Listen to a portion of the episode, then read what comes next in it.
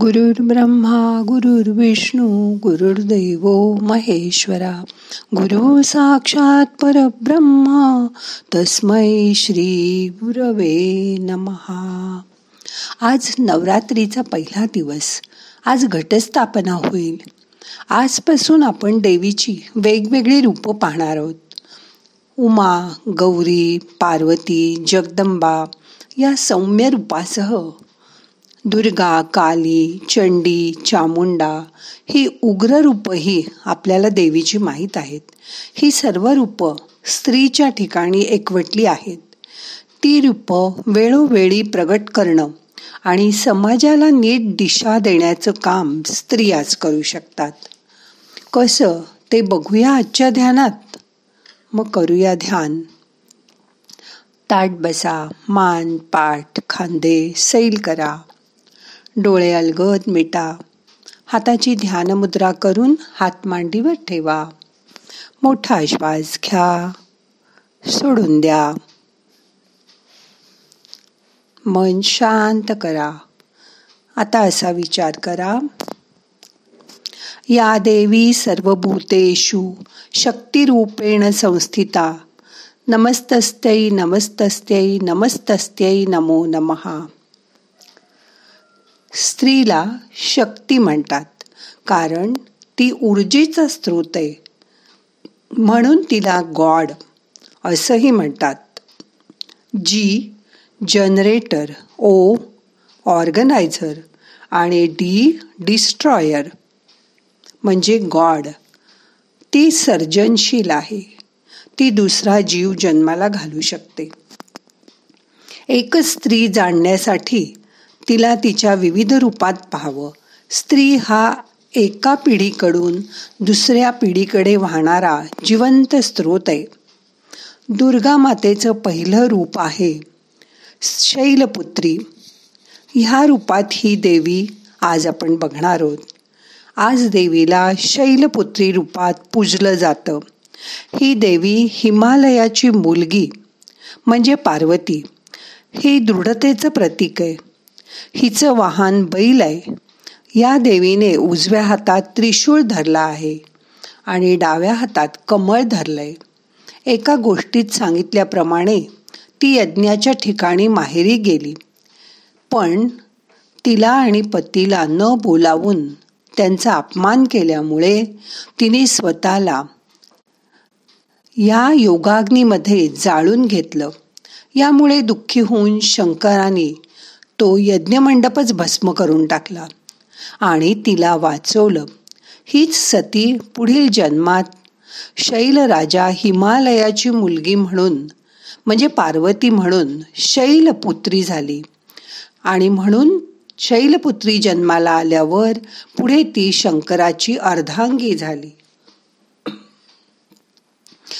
वंदे वांछितलामाय चंद्रार्धकृत शेखरम.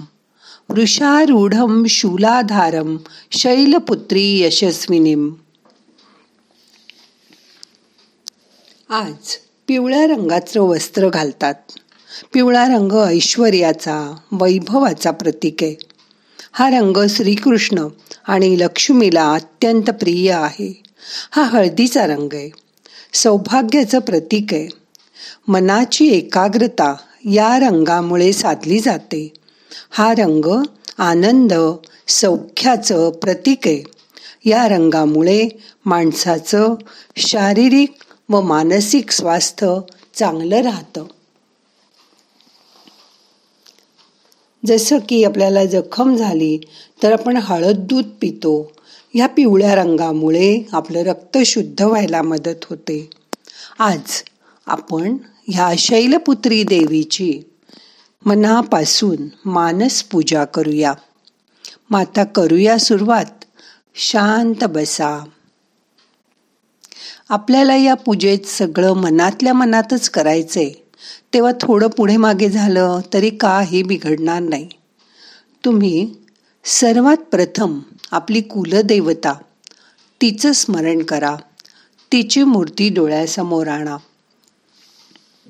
माझी मानसपूजा गोड मानून घे. अशी प्रार्थना तिला करा. मोठा श्वास घ्या. सोडून द्या. आता सर्वप्रथम त्या देवीला आव्हान करूया. तिला आसनावर बसवूया. नंतर गरम पाण्याने तिला स्नान घालूया. आता तुमच्याजवळ पंचामृत आहे ना? तुमच्यासमोर आहे. त्यातील एकेकाने दूध दही मध साखर आणि तूप असं एक एक घालून परत सावकाश स्नान घालूया. मध्ये मध्ये प्रत्येक वेळी गरम पाणी पळी पळीने घालताय ना? मन एकाग्र करा. असं स्नान घालून झाल्यावर आता स्वच्छ वस्त्राने देवीची मूर्ती टिपून घ्या आणि मग तिला आसनावर ठेवा. तिला अष्टगंध लावा हळद कुंकू घाला झेंडूच्या फुलांची माळ घाला. आता काही खास तुम्हाला तिला द्यायचं असेल कमळ केवडा असं घालायचं असेल ते घाला. यात तुमच्या मनाचा विकास झाला पाहिजे. मन शुद्ध झालं पाहिजे. मन सतत काम क्रोध लोभ मद मत्सर यात वाहत असतं. त्यामुळेच आपल्याला कधी राग येतो तर कधी खूप वाईट वाटतं. कधी कधी आपण अगदी निराश होतो. कधी कधी मनातल्या मनात आत कुठेतरी भीती वाटते. हुरहुर वाटते. हे सगळ्यांच्याच बाबतीत होतं. या उलट आपल्याला हवं तसं घडलं अनुकूल गोष्टी झाल्या किंवा आपलं कौतुक ऐकायला मिळालं. आपल्याला बक्षीस मिळालं की बरं वाटतं. त्याच्या प्रवाहात पण आपण वाहत जातो. सत्ता आली की घरी दारी तिचा वापर सुरू होतो. कधीकधी हातून वेडाव्याकड्या गोष्टी पण घडून जातात. कोणी मुद्दामून काही वाईट करायचं म्हणून तसं वागत नाही. पण त्याचा अहंकार त्याला तसं करायला लावतो. त्यामुळे एखादी प्रतिकूल घटना घडली की दुःखी होतो आपण निराश होतो. त्यात माणसाचा आत्मविश्वास ढळून जातो. पण असं झालं तरी घाबरून जाऊ नका. मनाचं संतुलन घालवू नका. मन शांत आणि शुद्ध ठेवा. जे झालं ते घडून गेलं. तो भूतकाळ होता. तो आता विसरा. आज काय आहे ते बघा. साधना करा. ध्यान करा. आता देवीला तुम्हाला आवडत असेल तो नैवेद्य अर्पण करा. कारण ती देवी थोडाच ते सगळं घेणार. आहे त्याच्यानंतर तुम्हालाच तो मिळणार. आहे आता मनोभावे देवीची आरती करा. काही चुकलं असेल तर क्षमा कर. असं त्या देवीला मनोभावे सांगा. शांत बसा.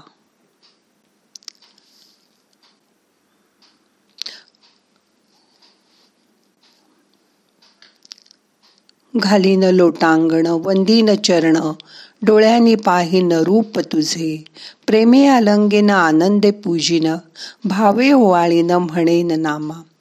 आरती केल्यानंतर ह्या भगवतीला मी तुला लोटांगण घालत नाही की तुझे चरण पूजन करत नाही. तुझं रूप कसं आहे हेही डोळ्याने पाहत नाही.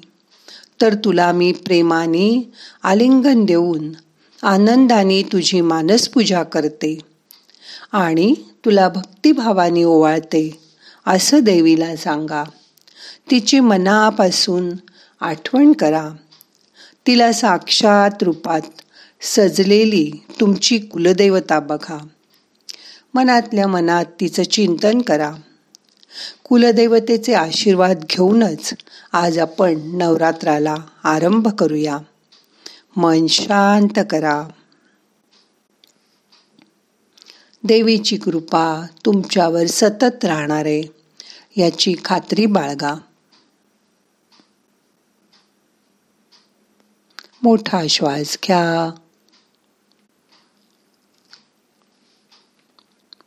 सावकाश सोडा. मन शांत करा. दोन मिनिटाता शांत बसा.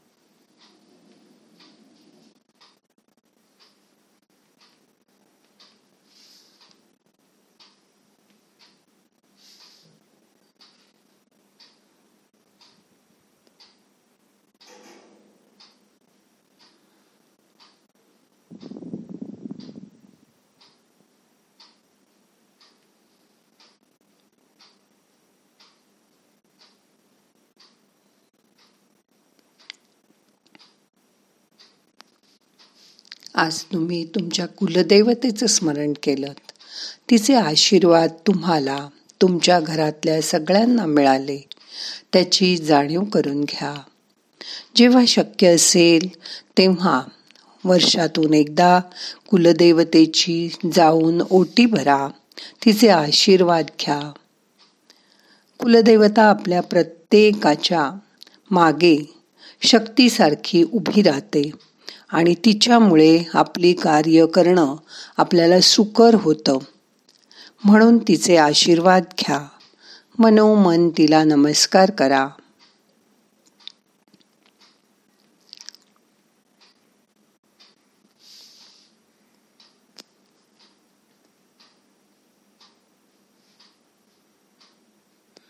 मन शांत करा.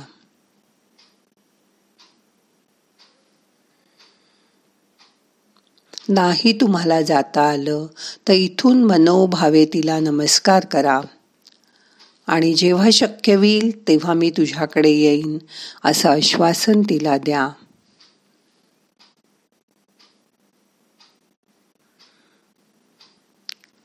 गर्दीमुळे करोनाच्या बंधनांमुळे आपल्याला लगेच तिथे जाता येणं शक्य असेलच असं नाही. जेव्हा जमेल तेव्हा तुम्ही तिचं दर्शन घ्या. आत्ता मनापासून तिची आराधना करा.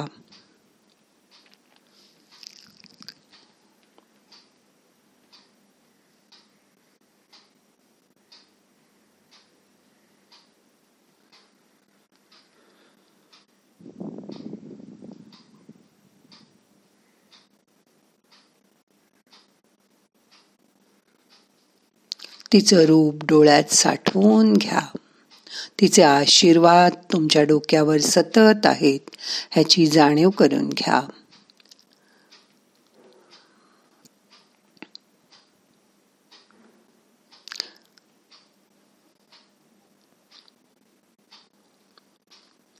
आता आपल्याला आजचं ध्यान संपवायचंय. प्रार्थना म्हणूया. नाहम करता हरि करता हरि करता हि केवलम। ओम शांती शांती शांती।